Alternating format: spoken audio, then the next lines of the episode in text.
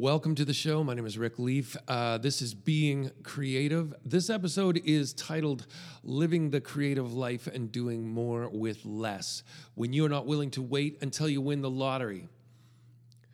We all have things we'd love to do, places we'd love to see, experiences we'd love to have, maybe jobs we'd love to work at, or passions we'd love to pursue. A lot of people call them dreams. But when they use the word dreams, it's in a way that means fantasy or naivety or being unrealistic or irresponsible. They often qualify their dreams by saying something like, When I win the lottery, then I'll do blah, blah, blah. Now, it's weird if you think about it. They've identified the thing they are passionate about, the thing that really motivates them, gets them excited, preoccupies them in their idle moments, and keeps them awake at night, and yet they dim- dismiss it as being unrealistic or irresponsible. Think about that. Okay, and honestly, I kind of get it. It's easier to have a dream that you can talk about and never actually do anything about because if you don't try, you can't fail, right? If you don't try, you never have to actually sacrifice anything or invest your time, money, and energy. You can just talk about it. And talking can be fun and it can be super validating to have friends and family comment on how cool your dream sounds and how awesome it would be and how someday you got to do that. okay, you remember Jack Nicholson in the movie A Few Good Men? When he screamed, You can't handle the truth.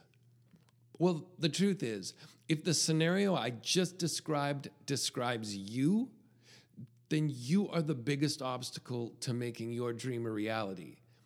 And I want to tell you why that's a pretty awesome thing. Because I think you can handle the truth. It might not be comfortable at first, but it's like they say the truth will set you free. Here's why that's awesome.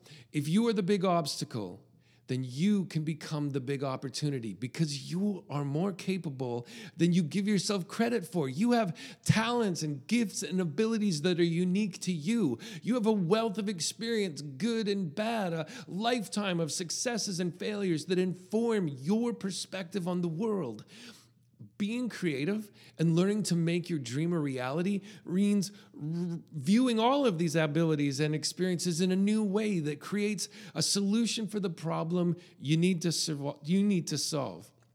Now, you don't have to come up with a solution that works for everyone else. In fact, your solution doesn't have to work for anyone else.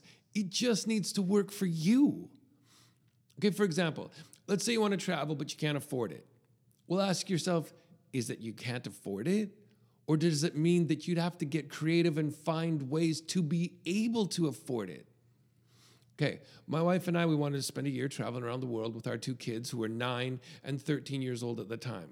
We were living in Winnipeg, Manitoba, Canada at the time, and our first house was a fixer upper that we bought cheap and renovated over the years. So we sold our house and spent a bunch of the money that we made on the sale to fund our trip. But even so, we had to get creative.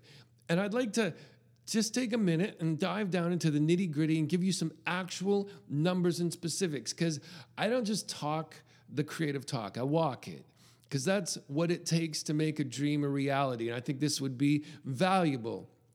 So, you probably know that the biggest cost when you're traveling are food and accommodations. So, for instance, if we'd eaten in restaurants for every meal a day for the year we traveled, even a conservative effort, uh, estimate would be uh, breakfast, be 10 bucks, lunch would be 15, dinner would be 25. That's $50 each times four of us. So that'd be $200 a day times 30 days would be $6,000 a month times the 12 months would be $72,000 in the year. That's ridiculous. That would not have been possible to afford. So to get creative, we bought 95% of our food in the grocery store and ate simply, usually around 30 bucks a day. Our kids still call it the world trip meal. It was usually a baguette, cheese, olives, sandwich meat, fruits, crackers, juice, wine. But we ate that simple meal on beaches, mountaintops, parks, and bunk beds in hostels around the world.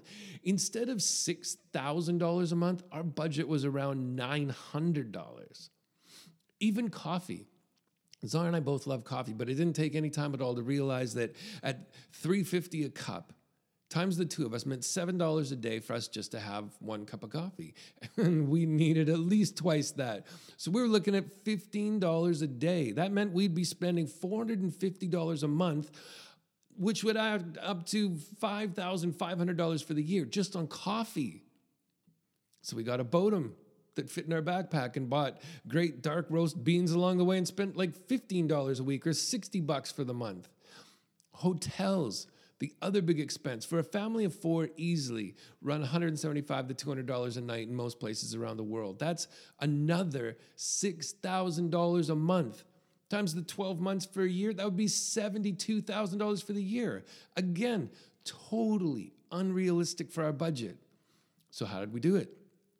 Uh, to begin with, we hit up every friend and family member we could find around the world. Sometimes we chose where we would go depending on if we knew somebody there.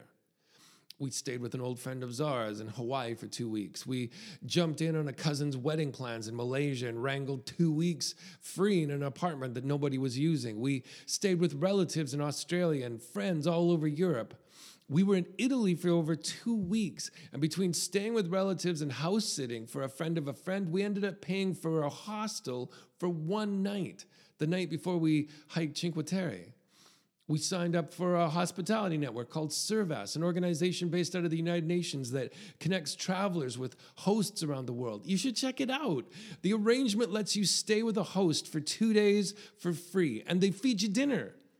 Now, we used Servas in Australia, all over New Zealand. Not only did we save thousands of dollars in food and accommodations, in the process, we made some amazing new friends that we've been able to host when they came to visit us in Canada.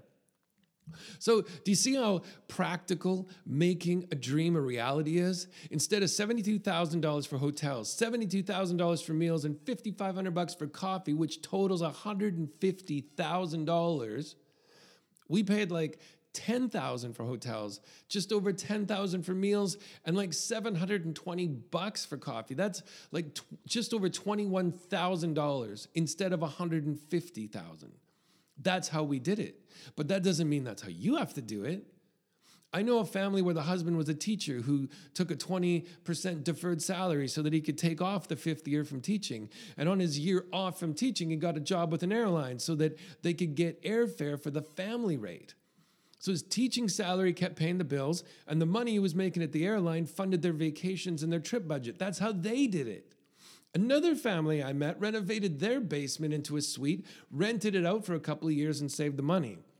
Then, the year they traveled, they moved their stuff into the basement and rented the upstairs out for considerably more. The rent covered all of their monthly expenses, and the money they'd saved up from renting the basement funded their travel adventures. That's how they did it. Now, it's one thing to say all of this, to tell you, or anyone for that matter, that they just need to see things differently and that that alone will somehow magically open the doors and all their wildest dreams will come true. And that's not the story I'm telling or the solution I'm selling. Making your dream your reality will take hard work. It'll keep you up in the middle of the night and will definitely cut into the time you have for binging Netflix but it is so worth it because it's your dream.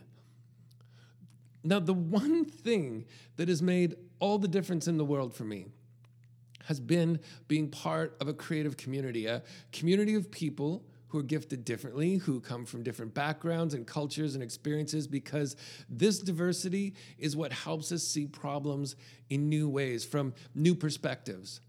So, from my personal and ongoing experience, this type of mentorship and peer to peer support community are a game changing experience. So, I have been working on creating an online framework that can allow other people like you to have access not just to me and the resources that I've accumulated over the years, which I'm not gonna lie are pretty friggin' extensive, but to the inspiring and empowering people I know whose stories and adventures continue to inspire and teach me week after week.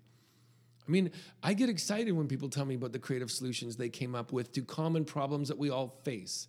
I want to share these stories, these creative ideas and innovation with you, and then help you figure out how you can do the same. So, this online community I've been working on is almost ready to launch. I'm just working out the last few details and making sure everything is good to go. But if this sounds like something you'd be interested in being part of, you can pre register. We're not talking about any money down or anything like that. I just like to be able to let you know as soon as we're live so that you can check it out and discover some resources that will help you make your dream a reality and hopefully share in the excitement along the way uh, with you. So check out the pre registration, and this is coming soon.